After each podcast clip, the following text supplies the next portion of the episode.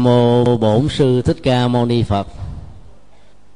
Kính thưa ni sư Diệu Hoàng, trụ trì chùa Linh Giác cùng à, toàn thể à, chư tôn đức tăng ni. Kính thưa quý thiền ngũ tri thức. Chúng tôi rất lấy làm à, hạnh phúc khi có mặt tại chính điện của chùa Linh Giác vừa được khánh thành với sự chứng minh của chư tôn đức lãnh đạo tỉnh hội Phật giáo, tỉnh Bà Rịa Vũng Tàu, sáng hôm nay. Sau um, 26 tháng uh, khởi công, từ um, một ngôi chùa bị cơn bão phá hư, còn lại như là những đấng gạch vụn, với một sự nỗ lực và um, hạnh nguyện, muốn mang lợi ích cho quần chúng, ngôi chùa đã được ni sư uh, thực hiện thành công. Tên của ngôi chùa là một sự màu nhiệm. Linh giác là một sự màu nhiệm về đời sống tâm linh.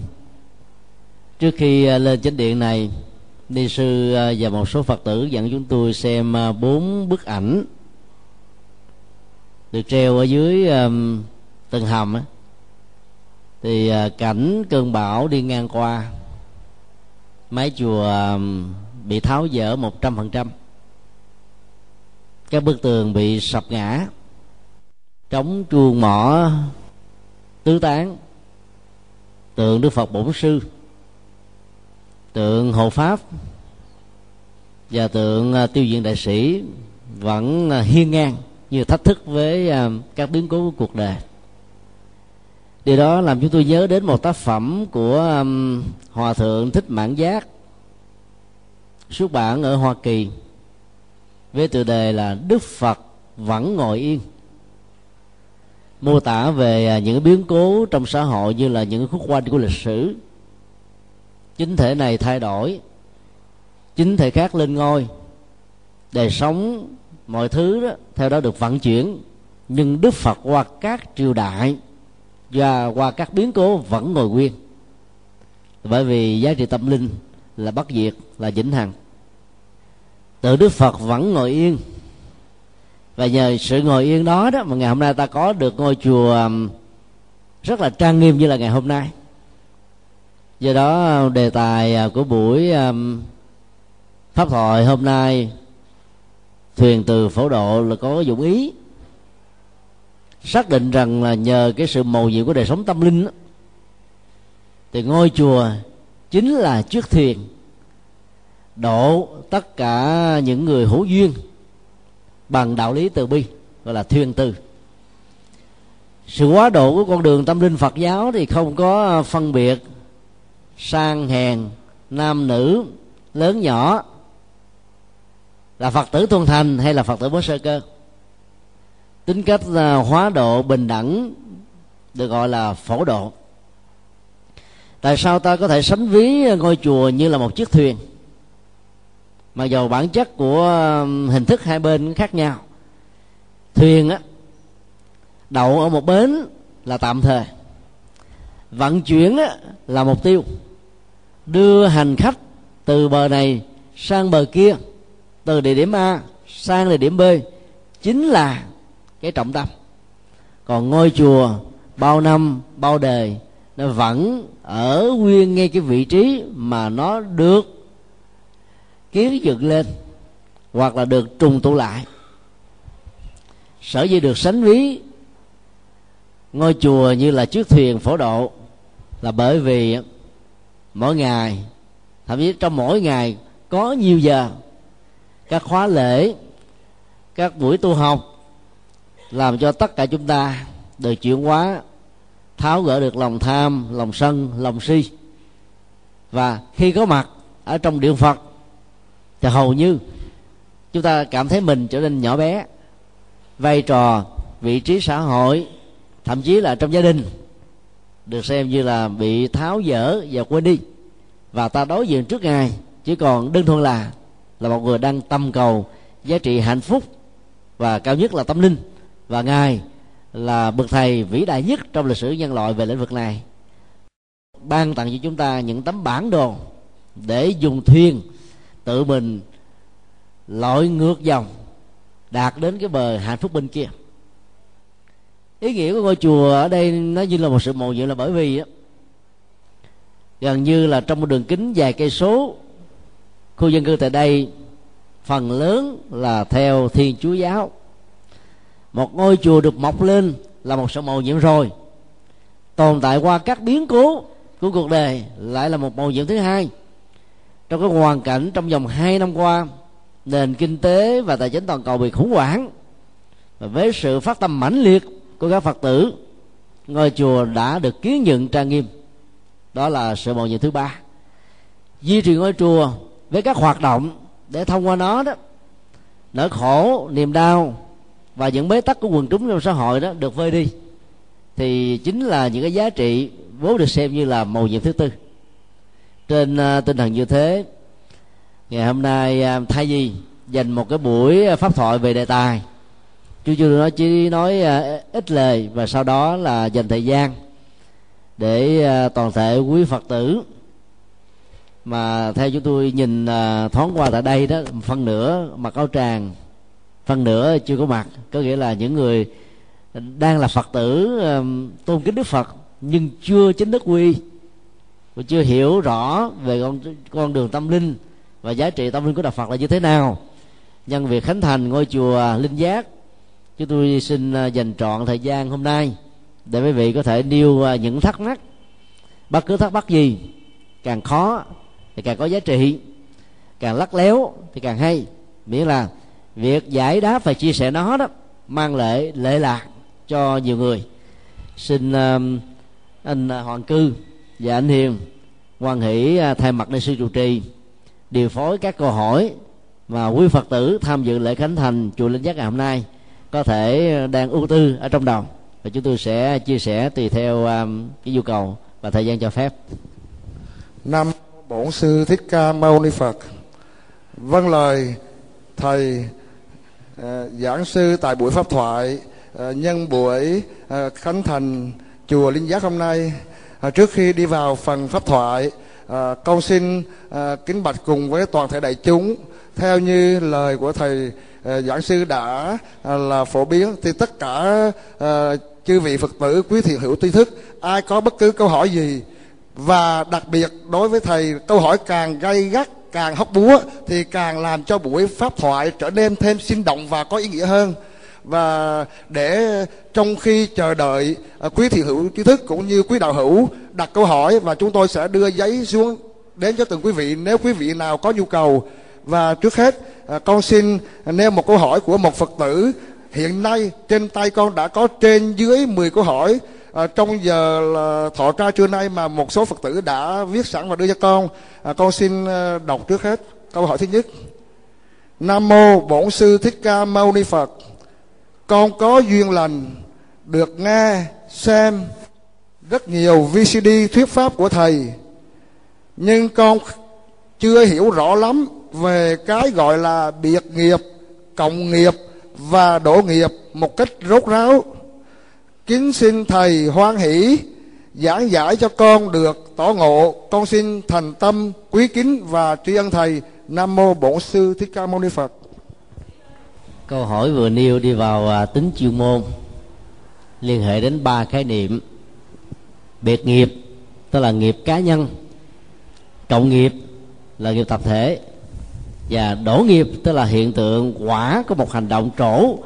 Trong thời điểm mà hầu như ta không hề có thái độ chuẩn bị để à, gánh lấy nó, nhưng nó đã diễn ra ngoài muốn của ta, làm cho mình trao đau và à, gặp rất nhiều khó khăn và thách tố ở trong cuộc đời.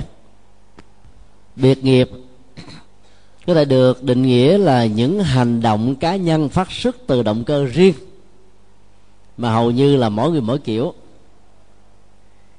Sáng hôm nay trước khi đến chùa linh giác để tham dự lễ à, khánh thành đó có người à, phải vô à, cho em bé ăn uống rồi mới đi có người thì à, chăm sóc cha mẹ già của mình.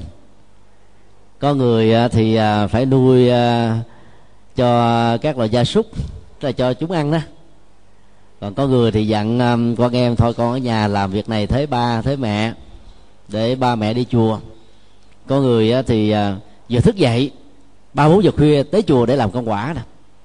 Thì tất cả mọi sự sai khác về hành động bao gồm tư duy lời nói và việc làm được gọi bằng thuật ngữ chuyên môn là biệt nghiệp. Chính từ những hành động biệt nghiệp này mà sanh ra trong một gia đình thậm chí là song sinh, hay là sinh ba cho đến là sinh mười, không có người nào giống với người nào.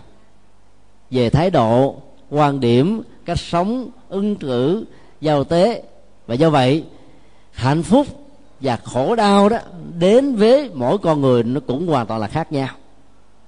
Thì học thuyết biệt nghiệp của Phật giáo nhằm đưa ra một quan điểm vô cùng tích cực rằng là không có vận mệnh. Tất cả những cái mà dân gian chúng ta thường gọi là hên, xui, may, rủi, chẳng qua là hậu quả hay là kết quả của các hành động riêng của từng con người. Dĩ nhiên là sau khi đến chùa rồi thì các cái riêng đó quý vị bỏ qua bên năm bảy chục người xuống phát tâm làm công quả ở dưới nhà bếp. Năm bảy chục người phát tâm làm công quả ở trên chánh điện. Hàng hàng trăm người ngồi lắng lặng, theo dõi quy chương trình của đại lễ được diễn ra. Những lời à, thuyết giảng của chư tôn đức, vân vân. Thì việc làm tập thể với động cơ, thái độ, mục đích là na ná và gần giống nhau thì được gọi là cộng nghiệp như vậy là cộng nghiệp là nghiệp tập thể ở mức độ có sự tham dự tối thiểu của hai người trở lên, cho đến là vô số và không hạn định người tham gia. Và do đó đó, tất cả những người có cùng nỗ lực cùng một mục đích sẽ hưởng được giá trị kết quả của nó cũng tương đối là giống nhau. Và do vậy, cộng nghiệp sẽ tạo ra sự hợp kết cộng đồng sẽ tạo ra sự hòa hợp tạo ra thái độ hài hòa tạo ra các công việc làm các chức nghiệp. Hầu như là mỗi một cái công ty là một cái phương tiện để tạo ra cái cộng nghiệp cho các công nhân tham gia vào. Ví dụ công ty đó sản xuất về à, à, gỗ thì một ngàn cho đến năm mười ngàn công nhân có mặt ở đó thì mỗi ngày chỉ làm có việc là cưa đục khắc và ráp nối, gỗ, trở thành các dụng cụ như là bàn ghế hay là các cái dụng cụ khác và xuất khẩu cho các mục đích sử dụng ở trong gia đình và ngoài sân giường còn các công nhân thợ may thì mỗi ngày ngồi bên cạnh chiếc máy may, ráp nối những chiếc áo theo kiểu thời trang hay là kiểu kiểu công cộng hay kiểu đơn giản, vân vân. Phản ánh nền văn hóa Việt Nam hay là cái văn hóa y phục của một nước nào đó thì vì tất cả những người đó, bao gồm chủ nhân của họ, đang là một cái cộng nghiệp, là tạo ra cái nét đẹp về à, thẩm mỹ về thời trang cho người sử dụng. Như vậy là tất cả những nỗ lực tập thể thì được gọi là cộng nghiệp. Và giá trị của nó là nối kết những cái biệt nghiệp rời rạc với một mục tiêu và định hướng được đặt ra. Cho nên tính giá trị cộng đồng trong các cộng nghiệp rất là cao ngôi chùa linh giác này không thể nào thành tựu được nếu không có hàng nghìn bàn tay của các phật tử đang sống ở trong cái vùng mà khu vực gần đây hầu như là thuộc về thiên chúa giáo. Thì làm sao dầu ni sư có tâm nguyện, cao thượng và vĩ đại cỡ nào đi nữa, chắc hẳn rằng không dễ gì hoàn tất được trong vòng 26 tháng. Những cái cộng nghiệp đó mà chúng ta đã có được ngôi chùa như ngày hôm nay như vậy để cho hạnh phúc gia đình cộng đồng quốc gia được hạnh phúc thì cộng nghiệp của tất cả chúng ta phải hướng về cái tốt cái hay cái giá trị văn hóa đạo đức tâm linh. Và nếu như tập thể mà hướng vào cái mục tiêu xấu đó à, thì chúng ta sẽ bị lao đao và khổ lị bất hạnh một cách là liên đế và một cách là tập thể với nhau ngày nay chúng ta nghe đến rất nhiều hiện tượng ví dụ như là rớt máy bay hàng trăm người bị chết. Cùng một lúc hay cháy rừng hàng ngàn con thú bị tiêu diệt. Rồi à, nạn à, vi khuẩn à, vi trùng à, H5N1 đã làm cho cả thế giới quyết định tiêu hủy các loại gia cầm. Triệu triệu triệu nghìn con một cách tập thể. Thì các hành động đó đó là sự sát hại chủng loại sinh vật theo cái gọi là cộng nghiệp về chiều hướng sát sinh. Và do đó, giá trị tiêu cực của nó sẽ cũng theo đó rất là cao. Mặc dù bên cạnh nó nó có giá trị phục vụ cho vận mệnh và đời sống của con người, nhưng nó làm tổn thất sự sống của rất nhiều các loài gia súc và động vật khác. Thì những hành động tập thể như thế được gọi chung là cộng nghiệp như vậy cộng nghiệp nó sẽ có một cái ảnh hưởng lớn rộng hơn biệt nghiệp rất nhiều lần. Và do đó muốn được thành công thì ta phải nối kết nhiều bàn tay, nhiều khối óc. Người công, kẻ của. Người có mắt, kẻ có tấm lòng. Người có nỗ lực, kẻ có ý tưởng. Phối hợp lại với nhau thì công trình giàu khó khăn, gian truân thách đố, cỡ nào đi nữa ta cũng dễ dàng vượt qua được còn đổ nghiệp là một hiện tượng. Quả của hành động trổ ngay thời điểm ta không hề mong muốn và ta cũng không hề có bất cứ một sự chuẩn bị nào. Và nó vượt ra ngoài sự kiểm soát của chúng ta. Ví dụ một người nào đó sống uh, một cách uh, khôn ngoan cho nên vượt ra khỏi được cái nanh vuốt và um, sự dòm ngó của luật pháp.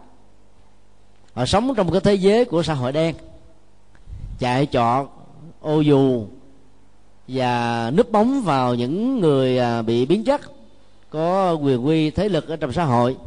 Cho các hoạt động sai trái đó đó, khó có thể được phát hiện ra. Và khi được phát hiện đó, thì hầu như cũng tránh được cái sự trừng phạt nghiêm minh của luật pháp ở mức độ tương đối.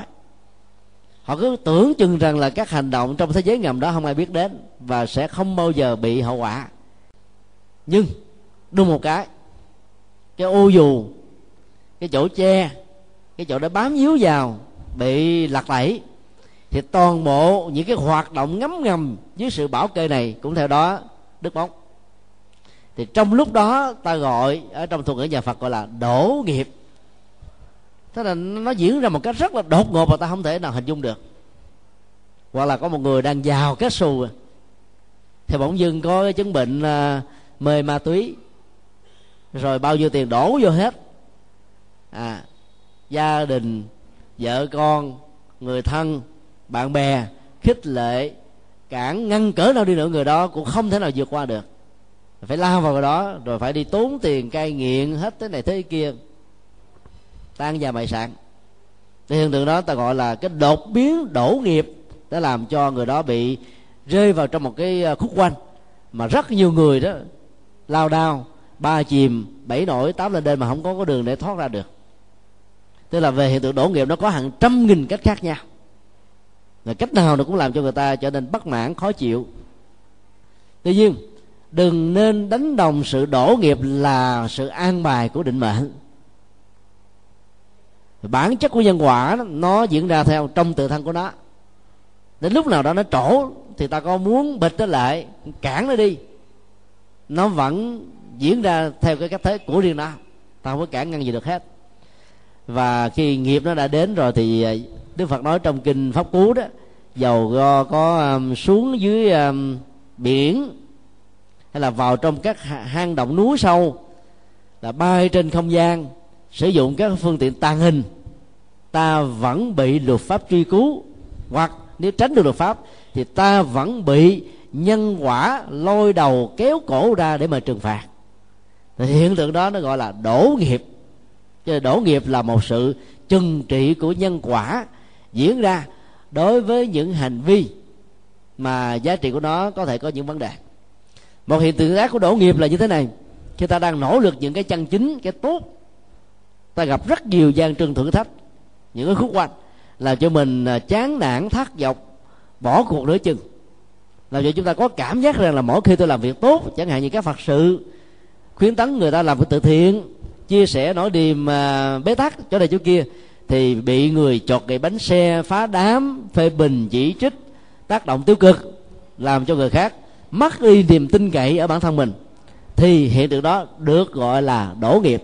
Như vậy, trong tình huống thứ hai này, đổ nghiệp là một hiện tượng đang đấu nhau giữa các hành động tốt và xấu đối với một con người và các hạt giống của hành động nào mạnh nó sẽ trở thành là khống chế và cái nào yếu sẽ bị vượt qua.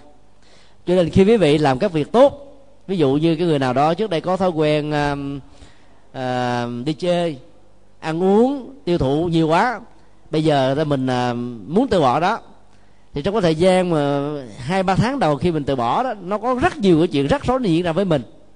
Nên là mình dễ chán nản lắm để quay về con đường đường cũ nhưng rồi mình thấy biết rõ là cái đổ nghiệp này nó chỉ là một hiện tượng đối lập lại với những thói quen xấu cho nên ta phải kiên trì vững tâm thẳng bước mà đi để vượt qua. Thì sau giai đoạn nỗ lực để đấu đấu lại với những cái um, quả xấu mà nó sẽ trổ thì con người sẽ được thành công kết quả sẽ được có hạnh phúc sẽ được an bài. Cho nên khi ta làm việc tốt mà đổ nghiệp thì ta đừng có buồn mà phải mừng mừng vì biết rằng các hành động, nghiệp tốt này nó đang tác động với những cái um, hạt giống xấu trong quá khứ, cho nên nó tạo ra những cái bước ngoặt. Cũng giống như quý vị à, bị bệnh đi, thì thời gian mới uống thuốc hai, ba ngày đầu nó giặt mình nhiều hơn. Thuốc nào mà nó giặt nhiều như thế, có nghĩa là thấm á, nó đang đấu với lại những cái vi trùng. Nó tạo thành một cái hệ thống kháng thể mới, hỗ trợ với kháng thể trong cơ thể để khoanh dùng để cô lập, để chuyển hóa, để chiến thắng và do vậy, ta có cảm giác hơi đau, hơi nhức, khó chịu. Mà nếu mình không vượt qua được cái đó, ta tưởng rằng là thuốc này không có linh nghiệm. Là không đúng. Cho nên khi làm việc lành, việc tốt mà bị đổ nghiệp, chuyện lộn xộn đến với mình, thì ta phải xem đó là chuyện bình thường. Còn nếu không có độ nghiệp, nói là chuyện lạ. Ai quan được điểm, quan niệm được như thế, thì trong cuộc đời này, biết bao nhiêu là biển chai kiệm gai, lựu đạn, súng ống ờ, trở ngại, chướng duyên, thử thách. Ta không xem làm vấn đề gì hết, mà nó là những yếu tố rất cần thiết để làm cho sự thành công của chúng ta có được giá trị đích thực rất là lâu dài. Nói tóm lại biện nghiệp là hành động cá nhân, tạo ra những cái điểm khác biệt giữa ta và người. Cộng nghiệp là những hành động tập thể, tạo ra những cái điểm chung, bao gồm giá trị văn hóa, kiến thức, giáo dục, phong tục tập quán. Còn đổ nghiệp là hiện tượng các hành động cũ và mới đang tranh giành cái quyền ảnh hưởng trên đời sống của chúng ta. À, đổ nghiệp đối với người xấu là quả xấu. Đổ nghiệp đối với người tốt là những chuyến duyên mà thử thách. Dầu là xấu hay là tốt ta cũng đều phải kiên nhẫn vượt qua thì ta mới có thể thành công. Xin nhiều câu hỏi khác.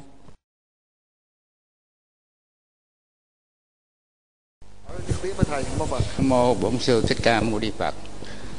Con có một câu hỏi mà thầy giải đáp cho chúng con. Câu thứ nhất là thứ nhì, thứ nhất như vậy, thường thường những vong linh chết thì các thầy đi ra ngoài gò mã, nam mô a di đà phật dạ, đọc cho giảng sanh miền tây phương cực lạc thế giới a di đà. Nhưng mà lại, các thầy lại rước vong về nhà cái nào đúng và cái nào sai mà là thầy quan hỷ cho chúng con được biết rõ ràng cái câu đó. Mô phật. Câu hỏi thiết thực vừa điêu liên hệ đến cái phong tục tập quán của tống tán trong à, nền văn hóa của phật giáo việt nam và trong dân gian. Nói chung truyền thống à, tống tán của phật giáo gốc đó, thì khi một người tắt thở đức phật khuyên là không bao giờ và không nên dùng cái từ là mất, như là trong dân gian mình thường dùng. Khi mình dùng khái niệm mất, mình có cảm giác là người đó sẽ vẫy tay chào dính gì với chúng ta. Không phải chỉ trong đời này mà nhiều kiếp về sau nữa. Từ đó, cái trạng thái tiếc nuối tạo ra những cái phản ứng của những giọt nước mắt ở trên đôi má gầy gò của từng con người. Với những nỗi khổ đau, quên ăn, bỏ ngủ, sầu bi, khổ đau, thậm chí có nhiều người buồn quá mà chết theo cho nên chỉ xem đó là một sự à, trả về của nhân duyên. À, cái phần thân thể này nó sẽ hội nhập với đất nước giáo lửa. Còn phần tâm thức bao gồm bốn phương diện tâm lý à, ý niệm hóa à, tâm tư nhận thức phân biệt đó, nó sẽ tiếp tục đi bằng một cái tâm để có mặt trong một cảnh giới mới được gọi là đầu thai. Như vậy là sau khi một người à, nhắm mắt xuôi tay đó thì cái phong tục tống tấn của phật giáo tại ấn độ đó rất đơn giản không dùng hòm không có chôn dưới lòng đất không thả trong rừng cho chim muôn ăn mà là quấn thi thể của người đó bằng một cái chiếc uh, vải màu trắng để trên à, hai cái khúc cây có vải giống như cây bố. Bốn người thanh niên khiêng đến một cái nơi nào thuận lợi gần nhất mà không ảnh hưởng đến à, vệ sinh môi trường rồi phát hỏa để mà thiêu. Trong vòng 24 giờ đồng hồ phần lớn là người ta làm lễ tống táng trong vòng hai ba giờ. Phụ nữ là không được đi theo. Là bởi vì cái dòng cảm xúc ở bán cầu trái của người nữ khống chế nhiều quá, cho nên đứng trước hiện tượng sanh ly tử biệt, các giọt nước mắt sẽ làm cho cả người chết lẫn người còn sống đều bị quyến luyến mà khó vẫy tay chào với nhau trong tiến trình của cái cảnh giới giữa sống và chết. Cho nên lễ cầu siêu trong đạo phật là làm thế nào cho người quá cố, rũ bỏ hết tất cả những cái giá trị mà người đó đã tạo dựng mấy mươi năm trong cuộc đời. Thứ nhất là quan hệ tình cảm và tình thương. Tình cảm bao gồm vợ chồng, cha mẹ và con cái. Tình thương là mối quan hệ với người thân và xã hội với nhau. Tất cả những cái đó đối với người sống là một yếu tố không thể thiếu và nó tạo ra cái chất liệu của đời sống nhân bản trong nhân loại nhưng đối với người quá cố, việc duy trì yếu tố của tình thương và tình yêu nhiều chừng nào thì cái cơ hội bị lãng quẩn và dính lại ở trong cảnh giới ngạ quỷ nhiều chừng đó. Chính vì thế mà lễ trai đàn cũng như là ngày hôm nay tại chùa linh giá chúng ta làm vào giờ chiều là cách để nhắc nhở cho các hương linh nào chưa siêu được thì hãy rũ bỏ tất cả những cái tình cảm, tất cả những tình yêu, rồi gia tài, sự nghiệp, công danh, tiền bạc những thứ mà ta đã từng tạo dựng và gắn bó tạo ra hạnh phúc cho bản thân mình trên cuộc đời thì người đó mới ra đi được.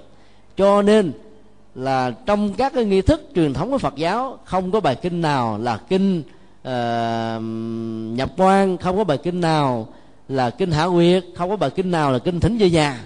Mà tất cả các bài kinh dầu là ngắn hay là dài được sử dụng chỉ nhắm đến hai mục đích. Thứ nhất là giúp cho hương linh vừa qua đời nhận rõ rằng thân thể này không phải là của họ một cách vĩnh hằng. Họ sử dụng thân thể này như một công cụ, như một cổ xe. Trong vòng mấy mươi năm có mặt trên trần thế, sau khi chiếc xe đó bị hư, nghĩa là con người bị chết, thì họ phải vẫy tay chào bằng cái bản lĩnh và nhận diện sự thật. Ai hiểu được và làm theo điều đó, thì cơ hội được giải thoát sẽ nhanh. Điều thứ hai, các bài kinh muốn nhắm đến là phải thừa nhận ngày tháng mà người đó qua đời chính là ngày khai tử. Kể từ ngày hôm đó, giờ phút đó, người đó không còn là người sống ở cõi đời này nữa, mà trở thành là cái người tiếp tục tái sinh, trở thành một phôi thai. Trong một bào thai nào đó, hoặc là của con người, hoặc là của các loài động vật, hoặc là con người ngoài hành tinh, tùy theo phước hay là nghiệp, tốt hay là xấu, mà người đó đã tạo dựng ở trong mấy mươi năm có mặt trên cuộc đời. Như vậy, toàn bộ nghi lễ tống tác của phật giáo là cầu siêu cho người đó ra đi, càng sớm càng tốt, càng nhanh càng có giá trị và càng nhiều thì càng làm cho người đó được an vui và hạnh phúc.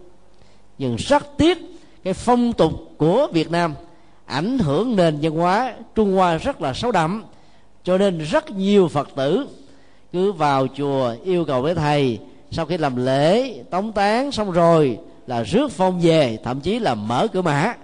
Đó là các phong tục của nho giáo chứ không do đạo phật truyền bá. Và điều đó nó đi ngược hoàn toàn với các khóa lễ kỳ siêu trong đạo phật. Cho nên là phật tử thì ta phải hỗ trợ để các chùa không phải tùy duyên để mà đáp ứng các yêu cầu thiếu chánh đáng của chúng ta. Nỗi khổ, niềm đau trong sanh ly tử biệt sẽ làm cho chúng ta hoang mang mà khó có thể nghe lời khuyên của các nhà sư, các sư cô chủ trì. Cho nên khi được yêu cầu các thầy, các sư cô dẫn phương tiện đáp ứng, nhưng nội dung thì chẳng có rước gì đến nhà cả, mà toàn là cầu siêu hết á. Do đó ta phải hiểu, để làm cho đúng thì nội dung mục đích nó không bị mâu thuẫn, giá trị của khóa lễ mới thật sự được lợi lạc. Như vậy, tại sao ta vẫn thấy các chùa khuyến khích các phật tử là thỉnh di ảnh, rồi lư hương, chân đèn, hoa quả từ nơi vừa quả thiêu hay là thổ tán, về nhà, thờ trên bàn thờ tụng là thời kinh. Cái đó là làm cho chúng ta an tâm thôi. Thời kinh cũng là đại bi, thì nói về thần chú để giúp cho người tụng nó nhiếp tâm một cách trọn vẹn và tuyệt đối nhất. Sau đó đến bát giả là dạy chúng ta quán chiếu nguồn và không, tức là thân thể này không phải là của tôi, dòng cảm xúc này, nhận thức này, tâm tư này, ý điều quá này không phải là tôi tôi không bị kẹt vào những thứ đó, thì các hương linh khi nghe được nội dung đó sẽ được siêu. Thì thường cái chỗ mà các hương linh bám víu, nó là gia đình, là mái ấm, là nơi mà họ có quá nhiều kỷ niệm đẹp, nơi mà cái tình cảm của vợ chồng gắn bó bao nhiêu năm, nơi mà tình cảm cha mẹ của con cái trở thành như là cái niềm hạnh phúc khó có thể tìm thấy được ở chỗ khác. Thì các hương linh chưa được siêu, có khuynh hướng lẳng quẩn ở những chỗ này hoặc có người, nếu tình cảm cho gia đình là không được trọn vẹn, thì họ sẽ bám víu ở cái mồ, cái mã, hay là cái thi thể vật lý. Thì giàu bám ở chỗ nào cũng đều là một sự trói buộc. Cho nên, có về tụng ở nhà đi nữa, cũng chỉ là một phương tiện hỗ trợ cho các hương linh sớm được siêu sinh thoát hóa mà thôi. Cho nên khi ta làm lễ, ta phải nhớ đến cái mục đích và trọng tâm này. Chính vì thế, kể từ khi đã hạ quyệt hay là quả tán rồi mỗi lần cúng kính, ông bà, cha, mẹ hay là người thân quá cố, ta đừng có nguyện cầu như thế này. Mong ba ơi, về đây ăn cơm với tụi con. Bà ơi, về đây ờ, ăn cơm với cháu. Ờ, anh ơi, về đây để thấy rằng em đang chuẩn bị một món đồ ăn mà vợ chồng ta đã từng ăn rất là ngon. Tất cả những việc mà cúng món ruột và mong cầu người kia trở về đều sai với tinh thần của khóa lễ cầu siêu. Ta cúng là để thể hiện sự quan tâm, chăm sóc lo lắng. Các hương linh không ăn uống chi được vào những thứ này. Đó là lý do tại sao các chùa khuyên ta là cúng chay, là tượng trưng thôi. Ta không cúng là không được, mặc dù không ăn được, ta vẫn phải cúng. Bởi vì các hương linh chưa được siêu nhìn thấy ta cúng, họ cảm nhận được tình thương, tình thân chúng ta đang dành cho họ là đặc biệt, cũng giống như đang còn sống. Từ đó, lời khuyên của các nhà sư về việc mà siêu sanh thoát quá, họ mới lắng nghe được chứ còn mà họ cảm giác là không được quan tâm thì họ không lắng nghe đâu. Do đó là một phương tiện để chúng ta làm. Nhưng ta làm ta phải hiểu để chúng ta không bị dướng. Nói tóm lại là làm lễ tụng ở nhà vào các ngày tuần thất các ngày 49, 100 dỗ tiểu tường đại tường và hàng năm. Đều là cầu siêu chứ không mong về. Như vậy quý vị sẽ đặt ra vào ngày dỗ và nhất là ngày 30 tết thì tôi là những người có thể cháu hiền phải làm gì?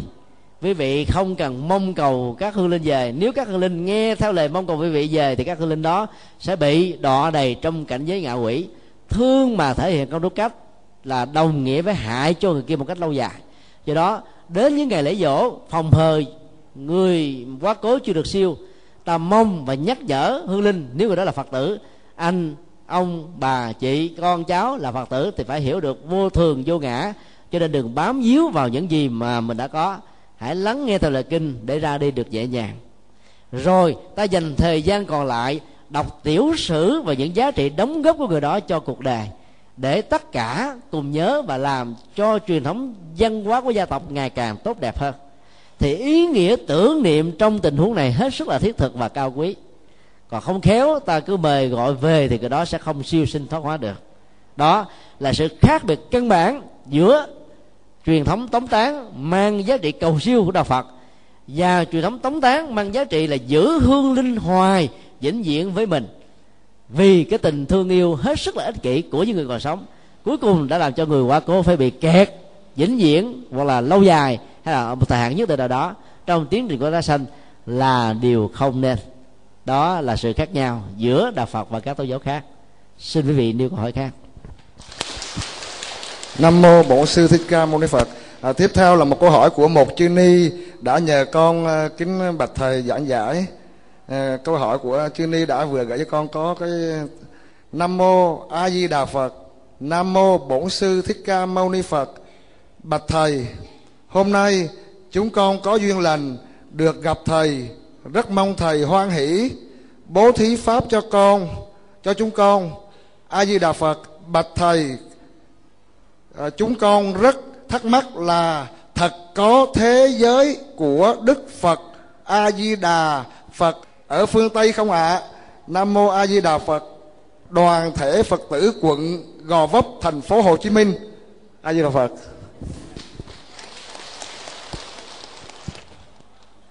Câu hỏi á, sư cô đặt ra nội dung á, là đại diện cho các phật tử ở quận gò vấp đây là cái mối ờ, quan tâm và cũng là sự hoài nghi của rất nhiều hành giả tịnh độ tâm. Ta không nên ờ, mất nhiều thời gian tranh luận về việc có một thế giới cực lạc ở tây phương hay không. Dưới các học thuyết là vũ trụ này vận hành theo ờ, vĩ đạo của riêng nó.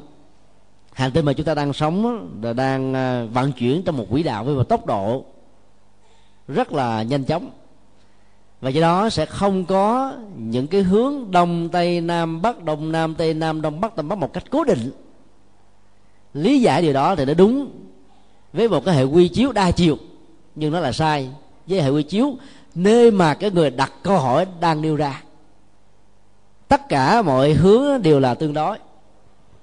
Do đó vấn đề trong đời sống tâm linh, mà nhất là của tình đầu tông đó nằm ở chỗ đó là khi ta tin rằng là có một cái hành tinh nên đó có sự sống của con người phước báo trí tuệ môi trường sinh thái rồi đời sống xã hội hòa bình mọi tệ nạn xã hội không hề có. Con người luôn luôn hướng đến cái thiện của chân ờ, uh, thiện mỹ và nhiều giá trị cao thượng khác. Chắc chắn là một cảnh giới có thật. Không chỉ bằng vật lý như là chúng ta đang có mà còn luôn cả cái chiều sâu của tâm linh ta thử so sánh cái sự khác biệt giữa vùng quê của việt nam với thành thị đó. Chẳng hạn như là thành phố sài gòn hay là hà nội. Thì sự cách biệt về giá trị đời sống đó, đôi lúc nó trở thành là trời và vực, cao và thấp.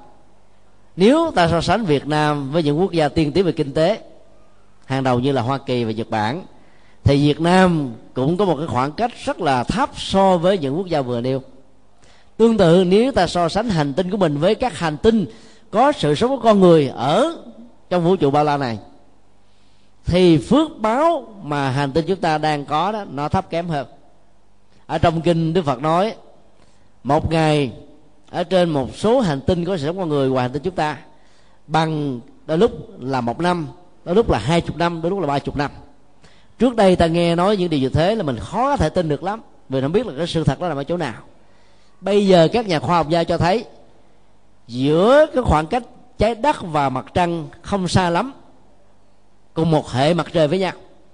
Một ngày trên mặt trăng bằng 30 ngày ở trên địa cầu của mình. Thì từ đó, cái múi giờ và khác nhau về địa lý là điều chắc chắn có. Như vậy, khi mà các cái múi giờ về địa lý khác nhau mà có sự sống con người, thì cái cộng nghiệp và cái biệt nghiệp của các chúng sinh ở từng cảnh giới cũng khác nhau. Từ đó nó dẫn đến là sự khác biệt hoàn toàn về cảnh giới, bao gồm phước báo, môi trường xã hội, rồi đời sống sinh thái, rồi à, các quan niệm đời sống, các phương tiện kỹ thuật và những thứ liên hệ đến con người nói chung. Đây là những điều bằng phương pháp loại suy ta có thể tin được. Bằng phương pháp hiện thực, vũ trụ này bao la, không phải chỉ có hành tinh này mới có sự sống con người. Cho nên là các hành giả từ độ tông ta không nên bận tâm nhiều lắm về việc là có một thế giới tây phương của đức phật a di đà hay không? Hay là có một thế giới đông phương của đức phật dược sư hay không? Mà quan trọng là tông chỉ của tịnh độ tông hay là tông chỉ của đức phật dược sư, nếu thực hành theo, ta đạt được giá trị lệ lạc gì ở trong hiện tại này mới là điều quan trọng hàng đầu. Theo đạo phật, tương lai được xây dựng ở trên hiện tại hạnh phúc sau khi chúng ta qua đời, hoàn toàn lệ thuộc vào cả một quãng đời chúng ta đang sống hiện nay. Nếu ta gieo trồng những cái công đức phước báo như là kinh a di đà nói, phước báo thật là nhiều, tức là trăm nghìn phước báo khác nhau. Gieo trồng thiện căn thật là nhiều và tạo dựng môi trường đạo đức và thiện ích thật là nhiều.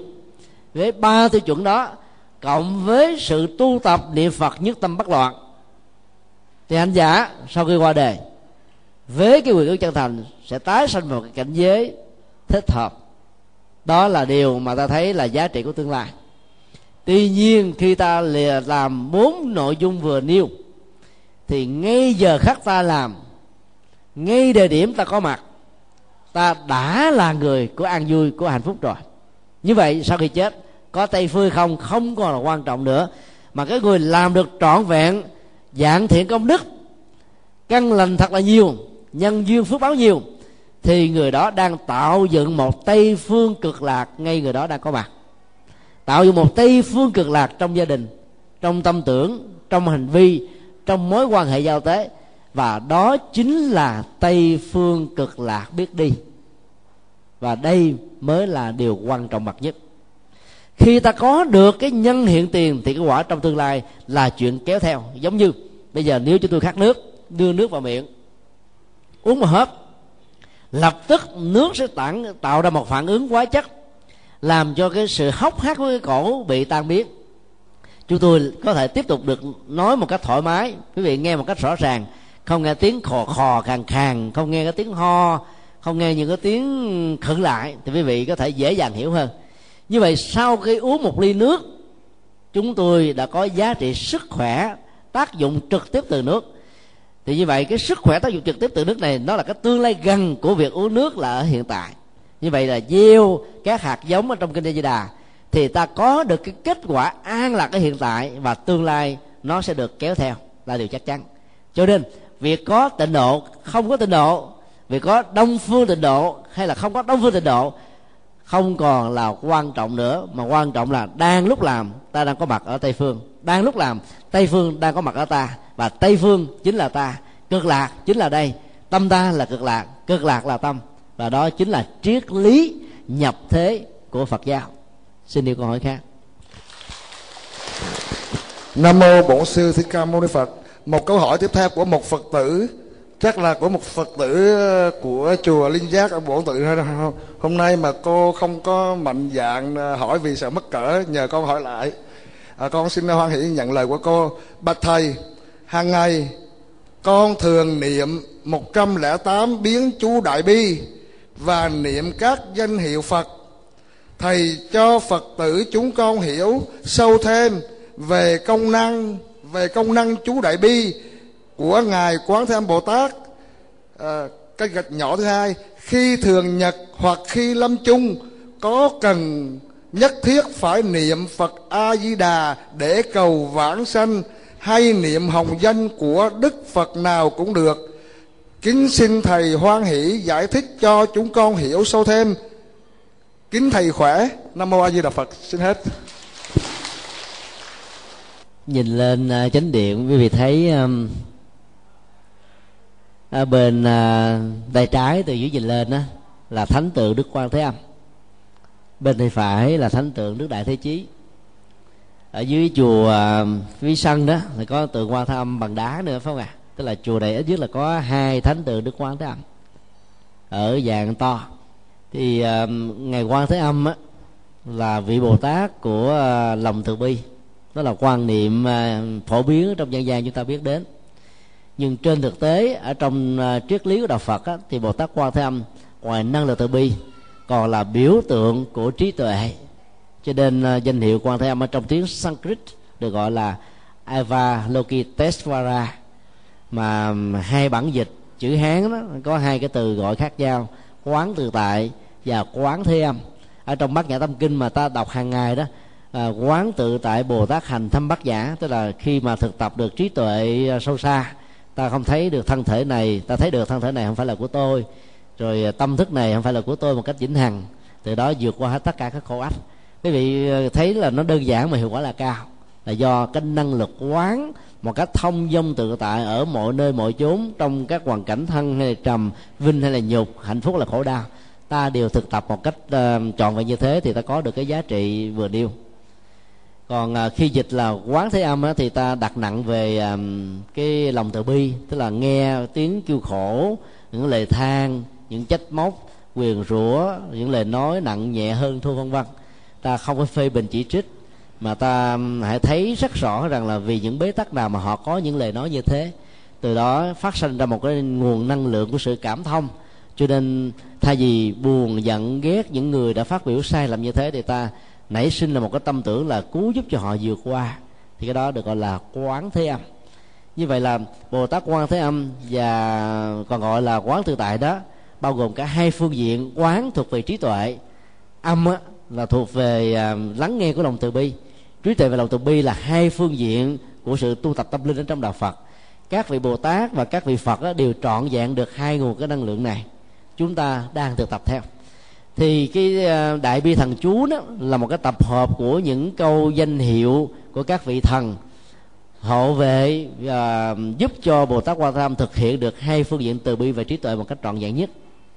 Để hiểu rõ được danh hiệu của từng ờ, vị hộ pháp ở trong đó đó, thì quý vị có thể đọc cái quyển chú sớ của hòa thượng của các hòa thượng đã án hành trong nước mà còn à, chúng tôi chỉ nói một cái à, nghĩa trọng tâm và được xem là uh, quan trọng nhất đó.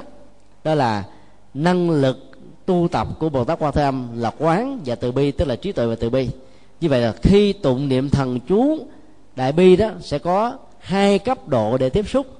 Cấp độ một quý vị sẽ nghĩ rằng năng lực này là vô hạn cho nên cầu gì được đó có người hồi hướng công đức cho việc tụng thần chú đại bi qua sức khỏe, danh thơm tiếng tốt, nhà cao cửa rộng, vật chất đủ đầy, hay là hạnh phúc gia đình, hay là tại vì lâu dài, và hàng loạt các loại nguyện cầu thông thường khác. Ai đến với thằng chú đại bi qua góc độ vừa nêu, chỉ đạt được cái giá trị phần vỏ của đời sống tâm linh trong việc thực tập.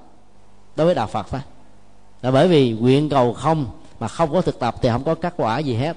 Vì đạo phật chủ trương nhân quả mà. Cho nên thần chú đại bi trên thực tế theo đạo phật, chỉ là một chất xúc tác vô cùng có ý nghĩa để cho các nguyện vọng chân thành với các hạt giống đã được gieo trồng sẵn trong quá khứ được trổ quả ngay thời điểm mà chúng ta đang cần. Chứ tôi đưa một ví dụ. Đây là chánh điện của chùa linh giác. Trong chánh điện hiện nay có nhiều bàn thờ. Và nếu à, ngày mai đi sư trì để, hôm đây khoảng chừng à, à, một nghìn phần quà. Mỗi phần quà trị giá khoảng trăm nghìn đồng để à, tặng cho các phật tử nghèo khó địa phương. Thì bây giờ ta phải à, có một cái bố cục làm sao để cho cái người tới nhận á, không bị tắc nghẽn và việc điều phối được dễ dàng.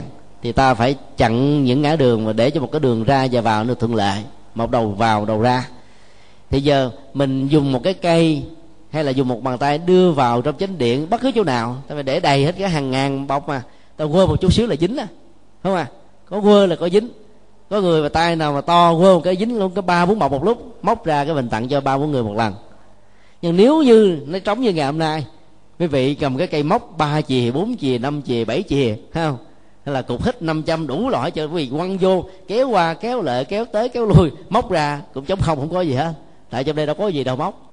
Như vậy, cái nhà kho công đức của mỗi người nó khác nhau do biệt nghiệp, có người ta thích làm phước báo, còn có người ta kêu, ta giữ đó hoài, ta không không làm gì hết. Tôi nghĩ là công sức ta bỏ ra quá nhiều. Người khác không làm, dạy gì mà tôi phải đi giúp đỡ người ta? Không làm gì hết. Thì cái phước đó, nó có đó. Nhưng mà nếu như không ai bị tổn thất thì à, khó có thể giật lại được, khó có thể giữ lại được lắm. Còn có phước báo thì phước nó tạo phước. Như vậy là khi ta gieo trồng phước báo là ta đang nạp vào trong cái kho công đức vô hình vô tướng của mình hàng loạt các mặt hàng, vàng, dòng, phước báo, đủ loại hết trơn á. Khi ta cần, ta chỉ cần thọt cái ngón tay của cầu nguyện vào, móc một cái là nó ra khi một cái là nó có. Còn nếu không có, nó cũng trở thành hoàng không. Cho nên thần chú đại bi sẽ giúp cho tâm mình được định tĩnh, nhanh chóng. Tại vì nó không có nghĩa đó, cho nên ta dễ dàng tập trung vào hơn. Do về tập trung vào hơn cái năng lực này nó trở thành một chất xúc tác có hiệu quả hơn. Và do đó, thay vì để theo năm tháng ngày giờ, cái phước báo ta gieo trồng, ba tháng sau nó mới trổ. Nó trổ ngay lúc ta cần ngày hôm nay để ta vượt qua những khổ đau. Do đó, ai sử dụng các thần chú, và đặc biệt là chú đại bi, dưới góc độ là cầu nguyện thì ta phải nhớ là phải làm thật nhiều công đức. Còn không có công đức mà cầu nguyện không thì mê tín dị đoan. Cầu riết rồi, ta trở thành là ăn bánh dẻ thế là bánh vẽ thấy nó hấp dẫn lắm, ăn vô không được. Nó là phải bánh thiệt đâu, không có chất bổ. Hay là ta đang điếm tiền ngân hàng của người khác, không phải tiền của mình. Mình điếm cũng là tiền của người thiên hạ thôi, mình đâu có đâu có đồng tiền, phước báo đâu đâu có xài. Cho nên muốn có thì ta phải làm. Đó là góc độ một. Góc độ thứ hai là góc độ tâm linh. Mà phần lớn phật tử mới vào chùa, ít khi biết được cái này. Hoặc là có biết cũng không dám tin. Vì thấy cái vẻ khó khăn quá. Thần chú ở trong các nghi thức tụng niệm được sử dụng như là những cái câu dẫn nhập ban đầu, là để làm cho tâm chúng ta dễ dàng nhiếp vào sự an định. Thì lúc đó, mọi câu chữ khi chúng ta đọc tụng qua, ta nhớ rành rành và hiểu một cách sâu sắc. Từ đó, ta đem vào đời sống ứng dụng cho nên ta có được kết quả và hạnh phúc. Còn nếu ta đọc mà ta không hiểu chi hết, tâm không được định tĩnh thì sau thời đọc kinh, nó không còn lưu giữ điều gì ở trong tâm, thì kết quả không có gì cả. Nó chỉ có phước tôn kính là hết thôi. Chứ không có cái phước đặc biệt là ta có hành tần bây giờ quý vị tới hình dung. Giờ ta đến ờ, gặp một ông bác sĩ, chẳng hạn như là vật lý trị liệu. Nếu ờ, các cụ già, các bác nào già, đau nhức xương khớp tới, thì điều đầu tiên là các bác sĩ vật lý trị liệu sẽ hỏi là bây giờ các bác, các cô chú có bị đau nhức xương khớp không? Nhức ở khớp nào? Khớp gối, khớp bả vai, khớp chân, khớp ngón tay hay là toàn thân. Thì tùy theo nặng nhẹ mà ta hướng dẫn các bài tập. Thì ta mới đưa ra một cái toa để tập. Sáng mơ phải tập thể dục, tối thiểu là hai chục phút.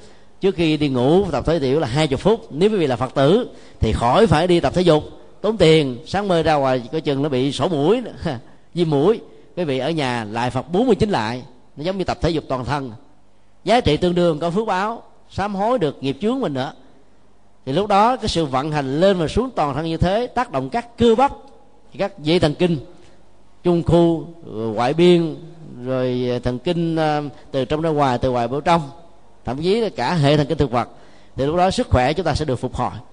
Đó, bác sĩ đưa ra tập thể dục nè, ăn uống đối với đồ mặn thì không ăn thịt bò, không được ăn những cái loại thứ có mỡ, thịt đỏ vì nó khó tiêu khó tiêu nó dẫn đến đau nhức xương khớp còn ăn chay đó thì phải hạn chế là rau dền rau muống cà pháo cà tím uh, chao vân vân là, là nước tương chay nước mắm chay đó mấy cái đó là độc lắm. Đó, thì phải kiên cử như thế này thì ta mới tránh được uh, sự đau nhất còn gia vị thì đừng có chiên dầu mỡ dầu quá nhiều.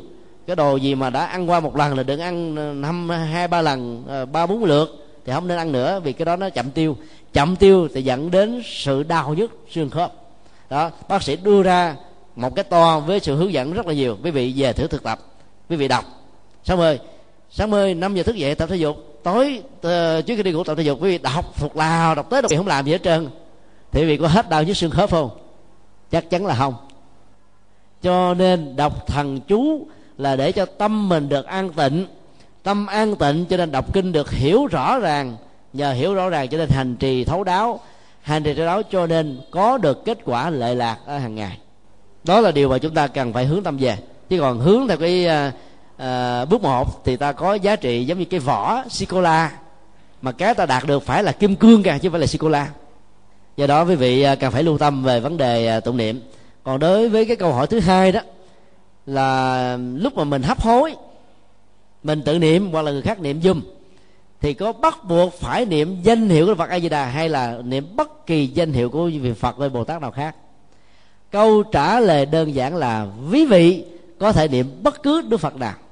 Bởi vì vấn đề quan trọng niệm Phật là để nhiếp tâm. Tâm mình được an tĩnh thì nỗi sợ, nỗi lo về cái chết, nỗi sợ, nỗi lo về tài sản, nỗi sợ và nỗi lo về tình cảm gia đình và tất cả những cái gì mình tạo dựng nó không còn nữa. Nhờ đó ta được tái sanh liền ngay tức khắc. Thì niệm danh niệm phật chỉ là một cái phương tiện thôi. Ta vẫn, nếu nếu ta nghĩ về phương tây, ta có mặt ở phương tây nếu quý vị lúc đó nghĩ về đà đạt quý vị có mặt là lạc à. nên, nên nhớ là đánh dần làm sao cho nó rõ nam mô a di đà phật với nam mô a di đà lạc là tiêu đấy. Còn đối với những vị tu thiền thường ngày họ đâu có niệm nam mô di đà phật. Quý vị tới đó mà làm hộ niệm cho họ mà niệm a di đà phật là họ phiền não đấy. Họ đâu có tin đâu mà niệm. Lúc đó quý vị chỉ cần nhắc họ là một hành giả tu thiền. Cho các anh chị đã biết thân thể này phải là của ta. Ta không lệ thuộc vào nó. Hãy hít thở nhẹ nhàng thư thái buông hết mọi thứ. Đừng chấp nhất đừng giữ lại đừng lo rầu đừng buồn tuổi. Hãy để nhẹ nhàng sống và chết là nhân duyên. Và hãy hướng tâm về những cái cái cao thượng. Và cái chết nó sẽ diễn ra một cách rất là nhẹ nhàng và nhanh chóng. Nên ta nhắc nhở họ à, tùy theo cái pháp môn mà người đó hành trì thì ta đem cái lời nhắc nó thích hợp. Người đó cảm thấy hăng hoan và thực tập có kết quả cho nên quý vị có thể niệm bồ tát quan thế âm, niệm đức phật à, a di đà niệm đức à, bổn sư, niệm đức phật dược sư, thậm chí niệm đức phật di lặc. Miễn là tâm ta được an thì ta được tái sanh một cách nhẹ nhàng và thư thái. Giá trị của danh hiệu phật là ở chỗ đó. Chứ vậy bắt buộc phải là danh hiệu đức phật a di đà thì ngài mới rước. Còn không niệm ngài mà niệm phật thích ca, cho nên ngài ghét, ngài không rước như thế đâu phải là phật nữa không ạ? Trên thực tế thì chẳng có phật nào rước ta, mà phước báo mình á như là một cái vệ tinh, đẩy mình tới cái cảnh giới an lành với cái nghiệp tương thích. Còn nếu mình không có gieo trồng phước báo tương đương thì có cầu nguyện cơ nào đi nữa, phật có có thương ta cũng không thể giúp được. Bởi vì nghiệp phàm mà chưa dứt, tái sanh sẽ không bao giờ có. Nghiệp tinh mà chưa cạn, thì giảng sanh sẽ không bao giờ xong. Cho nên ta phải chuyển hóa cái cõi tâm, lòng tham, lòng sân, lòng si gieo trồng phước báo phát triển trí tuệ tu tập vạn hạnh công đức. Thì lúc đó giàu ta có không có mong cầu đi nữa. Chết ta vẫn được giảng sanh. Dầu ta có được nghe danh hiệu phật hay không? Ta vẫn đạt được điều đó là điều chắc chắn. Xin điều câu hỏi khác. Nam mô bổn sư thích ca mâu ni phật. À, một câu hỏi của một phật tử à, thuộc đạo tràng bác con trai thiền viện chân không thành phố vũng tàu à, kính nhờ con thỉnh thầy giảng giải. Câu hỏi như sau. Con nghe nói gieo nhân nào ắt phải gặt quả đó và đạo phật xem luật nhân quả là công bằng không sai chạy? Vậy nếu con lỡ lầm từ vô thủy đến nay đã gieo một số nhân không tốt nay con quyết chí tu hành làm việc phước thiện thì những nhân xấu đó có giảm bớt hay tiêu trừ, và con có phải gặp quả báo tương ứng với nhân xấu mà con đã lỡ làm gieo trước đây không? Con cảm ơn và kính chúc thầy thân tâm thường lạc, ngày càng có nhiều bài pháp thoại hữu ích cho đời và đạo. Nam mô bổn sư thích ca mâu ni phật. Xin hết câu hỏi. Ý niệm gieo nhân nào gặt quả nấy đó. Chỉ đúng. Nếu ta hiểu nhân và quả có mối quan hệ về tính chất nó là sai. Nếu ta hiểu rằng là nhân và quả tương xứng về phương diện khối lượng. Quý vị thử hình dung. Ta bỏ ra khoảng một bao lúa rải xuống một cái um, ruộng bón phân nước chăm sóc ánh sáng đúng với cái uh, ngành nông.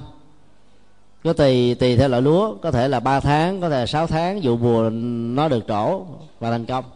Thế vậy là từ một bao lúa mà ta có đến vài vài chục bao lúa. Đúng không à nhưng cái kết quả và cái nhân này nó không nhất thiết là nó giống nhau nó nó nhất là, là nó là phải bằng nhau về khối lượng có thể là từ một mà ra một trăm ra một nghìn nhưng cũng có rất nhiều tình huống ví dụ như hồi năm ngoái ở miền bắc á, có sương móc mang theo à, muối thì vụ mùa bị phá hư hầu như là 90 phần trăm. Nhà nước phải hỗ trợ cho ngành nông mà không người ta phá sản hết. Như vậy rất nhiều người gieo trồng lúa mà không có lúa để ăn. Rất nhiều người gieo trồng các cái loại cây như là đu đủ sòi măng cục hay những loại hoa màu khác mà không có một cái hoa trái nào được thành tựu. Là bởi vì ảnh hưởng của môi trường khí hậu xấu đã làm cho quả không được trổ và nếu trổ nó không có được bao nhiêu. Như vậy không nhất thiết phải là gieo nhân nào ta phải gặt quả đó. Từ chỗ này, ta rút ra được hai bài học. Thứ nhất, sau khi gieo giống rồi ta không nên ỷ lại mà phải tiếp tục chăm sóc bằng các điều kiện thích hợp thì ta mới đảm bảo là cái quả ta gặt được là giống như ta mong đợi. Còn bằng không giống như vụ mùa miền bắc là là hư. Cách đây mấy tháng thì à, ở miền nam những người làm nông và à, chăn nuôi đang phải bị dở khóc dở cười. Là bởi vì cái thời gian mà mình à, vay ngân hàng để mà mua các loại nông sản hoặc là à, các loại cá để mà mình nuôi đó thì giá nó cao đến lúc mình thu hoạch, bán ra thị trường thì giá nó còn phân nửa hoặc là một phần ba. Cho nên là thấy thì vẫn nhiều, nhưng mà giá trị lệ lạc về kinh tế thì vẫn được xem là lỗ. Chính vì thế, nhân quả không bao giờ là sự bằng nhau về phương diện khối lượng giữa nhân và quả. Cho nên ta hiểu là thống nhất về tính chất. Thống nhất về tính chất có nghĩa là, trồng cây ớt chắc chắn rằng là cái hạt ớt đó sẽ cho ra những cái trái ớt mới. Trái ớt mới này không thể là ngọt liệm như là đường phèn, mà nó phải là cay. Cái tính chất nó không thay đổi. Nhân nào ở đấy phải hiểu là như thế. Hiểu như thế không có nghĩa là bất cứ một hành động nào đã được gieo trồng rồi thì vĩnh viễn nhiều kiếp về sau nó sẽ trở thành như là một định mệnh an bài. Hay là một số phận. Rất nhiều phật tử chúng ta đã hiểu sai vấn đề đó mỗi khi à, có một nỗi khổ, bất hạnh, chướng duyên hay cái khó khăn nào đó, người ta có thói quen nghĩ rằng, có lẽ kiếp trước tôi đã từng gieo nhân xấu cho đến kiếp này tôi phải gặt lấy cái quả xấu này. Nhờ an ủi như thế cho nên họ bớt đi cái ức chế tâm lý. Tạm thời an tâm vượt qua. Nhưng đức phật nói, ai lý giải như thế là sai. Bởi vì phần lớn các tình huống nó có gốc rễ hiện tại rất hiếm các tình huống có gốc rễ của quá khứ. Cho nên tùy theo tình huống mà chúng ta phân tích để tìm ra mấu chốt nguyên nhân thì ta mới có thể tô bồi đời sống hạnh phúc của mình ở hiện tại và đảm bảo được các ngăn tương lai. Chúng tôi xin nêu là một ví dụ. Có một phật tử đi tới đâu đó cũng bị mắc xe. Tới chùa a tụng kinh thời gian, bị mắc xe, chán quá nói chùa ở đây phật không linh. Bỏ chùa đó đi chùa khác cũng bị mắc chiếc xe nữa. Qua chùa khác không mắc xe thì mắc đồ đạc khác nữa. Thì phật tử này từ cái chỗ nghĩ là phật ở các chùa mình đi không linh cho nên mình tới cầu nguyện tụng kinh bái sám mà phước không thấy thấy tôi là tai họa không. Chán. Thôi thắt niềm tin. Có người khác mới tới giải thích thôi chị đừng có buồn phật nào cũng lên giống nhau. Tại vì là à, chị có cái nghiệp quá khứ là ăn cắp xe nên giờ là chị có khóa à, thật là kỹ xe chị cũng bị ăn cắp người ta nghe ờ có vẻ hữu lý lắm ha quá khứ mình, đâu có ai biết đâu, thôi, tự ăn ủi như vậy là xong. Cái đó cũng trớt quất luôn. Hỏi ra mới biết rằng là cái bà này bà đi chùa, bà làm biếng mà không chịu khóa xe. Mà cũng không thèm để vào cái chỗ giữ xe có người canh chừng. Đụng đâu là thả đó. Thả xong là đi, không chịu khóa, cũng không làm soi. Cái đó là mời gọi ăn trộm, ăn cắp. Đâu có nghiệp gì quá khứ xấu ở chỗ này đâu. Hay gì, cái này anh mới thua tiền đánh cờ đánh bạc vậy đó. Sắp tới xuyên mộc có cái ờ, cái chỗ đánh bài nổi tiếng đây. Coi chừng dùng xung quanh đây coi chừng bị ăn cắp đó. Dân đánh bài đánh bạc và ờ, hết tiền rồi chỗ nào mà thấy có thể khinh có thể ờ, giác được là lẫm hết. Thì đó mới phải cẩn cẩn trọng đấy. À, thì thay vì ta đổ lỗi cho quá khứ vấn đề ở đây nó có ba nguyên nhân dẫn đến cái bắt xe. Thứ nhất là đến chùa không chịu khóa xe không nhờ người giữ xe. Cái thứ hai nếu có khóa xe có giữ xe thì cái trách nhiệm của những người làm công tác giữ xe, khóa xe đó là quá kém. Và thứ ba ta không có những phương tiện an toàn khác để phòng hộ cho cái tài sản của những người đi đến chùa. Giờ ba phương tiện bất cẩn này để dẫn đến cái hành động trộm cắp của người khác được thành công. Như vậy, toàn bộ cái đó là thuộc về nhân hiện tại, có cái gì đâu là là quá khứ đâu. Ấy thế mà rất nhiều người nghĩ rằng nhân nào quả đó, bây giờ tôi bị mất một chiếc xe là vì kiếp trước tôi ăn cắp ta một chiếc xe đó là lý giải theo định mệnh, tiêu cực, sai lầm theo học thuyết nhân quả của đạo phật. Hiểu được như thế, ta sẽ trả lời dứt khoát cái câu hỏi đặt ra là, trong quá khứ tôi đã từng làm những điều sai lầm. Bây giờ hồi đầu thì có được hay không? Câu trả lời là được. Ở trong à, đạo lý nhà phật thì có câu là hồi đầu thị ngạn, quay đầu là bờ. Đó là một cái câu à, mang tính cách là khích lệ rất là cao. Thực ra đó, khi à, chúng ta quay đầu và cái bờ đến đó nó có một cái khoảng cách. Khoảng cách đó dài hay là ngắn đó, nó lệ thuộc vào lúc chúng ta đi rời khỏi cái bờ này bao xa. Bơi vào nhanh hay là chậm lệ thuộc vào động tác và phương pháp bơi của mình. Chứ quay đầu chưa phải là bờ. Có cái quay là bờ nhưng mà phần lớn có cái quay là ta phải tiếp tục đi nữa thì ta mới có kết quả. Cho nên vấn đề còn lại đó là khi ta quay đầu thì nó vẫn chưa hết đâu. Tại vì những cái dư âm ảnh hưởng tiêu cực của những hành động xấu mà ta đã lỡ tạo trong quá khứ đó, vẫn còn theo đuổi, rình rập, trừng phạt và chỗ quả với chúng ta. Giống như là tiếng vang theo âm thanh, cái bóng theo cái hình. Không bao giờ tách ly khỏi nhau. Thì vấn đề còn lại là ta phải gieo trồng các hạt giống đối lập có giá trị tích cực, thì những hạt giống xấu trong quá khứ nó sẽ được vượt qua và về đi. Ví dụ, trên xe từ sài gòn ra đây, chúng tôi à, phải nói chuyện. Do vì nói chuyện suốt mấy tiếng đồng hồ trên xe, tiếng ồn bên ngoài nhiều, thì phải ráng mà nói, ráng nói dẫn đến tình trạng là bị viêm và khang cổ, phải không ạ? À? bây giờ nếu không có phương pháp trị liệu, thì tới đây làm sao giảng cho quý vị nghe được? Do đó chúng tôi phải à, ngậm cái strepsin là loại thuốc tây làm cho cổ được thanh và nếu ta tin vào các phương pháp trị liệu uh, y học cổ truyền quý vị có thể dừng xuống ở vệ đường lấy những cái lá mè đất rửa thật sạch bỏ một chút muối ngậm ngậm ngậm ờ, khoảng chừng bốn lần bảy lượt thôi. Thì chỉ dòng uh, trên đường đi ra ta sẽ có được cái giọng rất là thanh và tốt không còn bị viêm nữa. Như vậy việc mà ngậm me đất với muối hay là ngậm kẹo strepsin là hai phương tiện là hai hạt giống nỗ lực ở hiện tại này.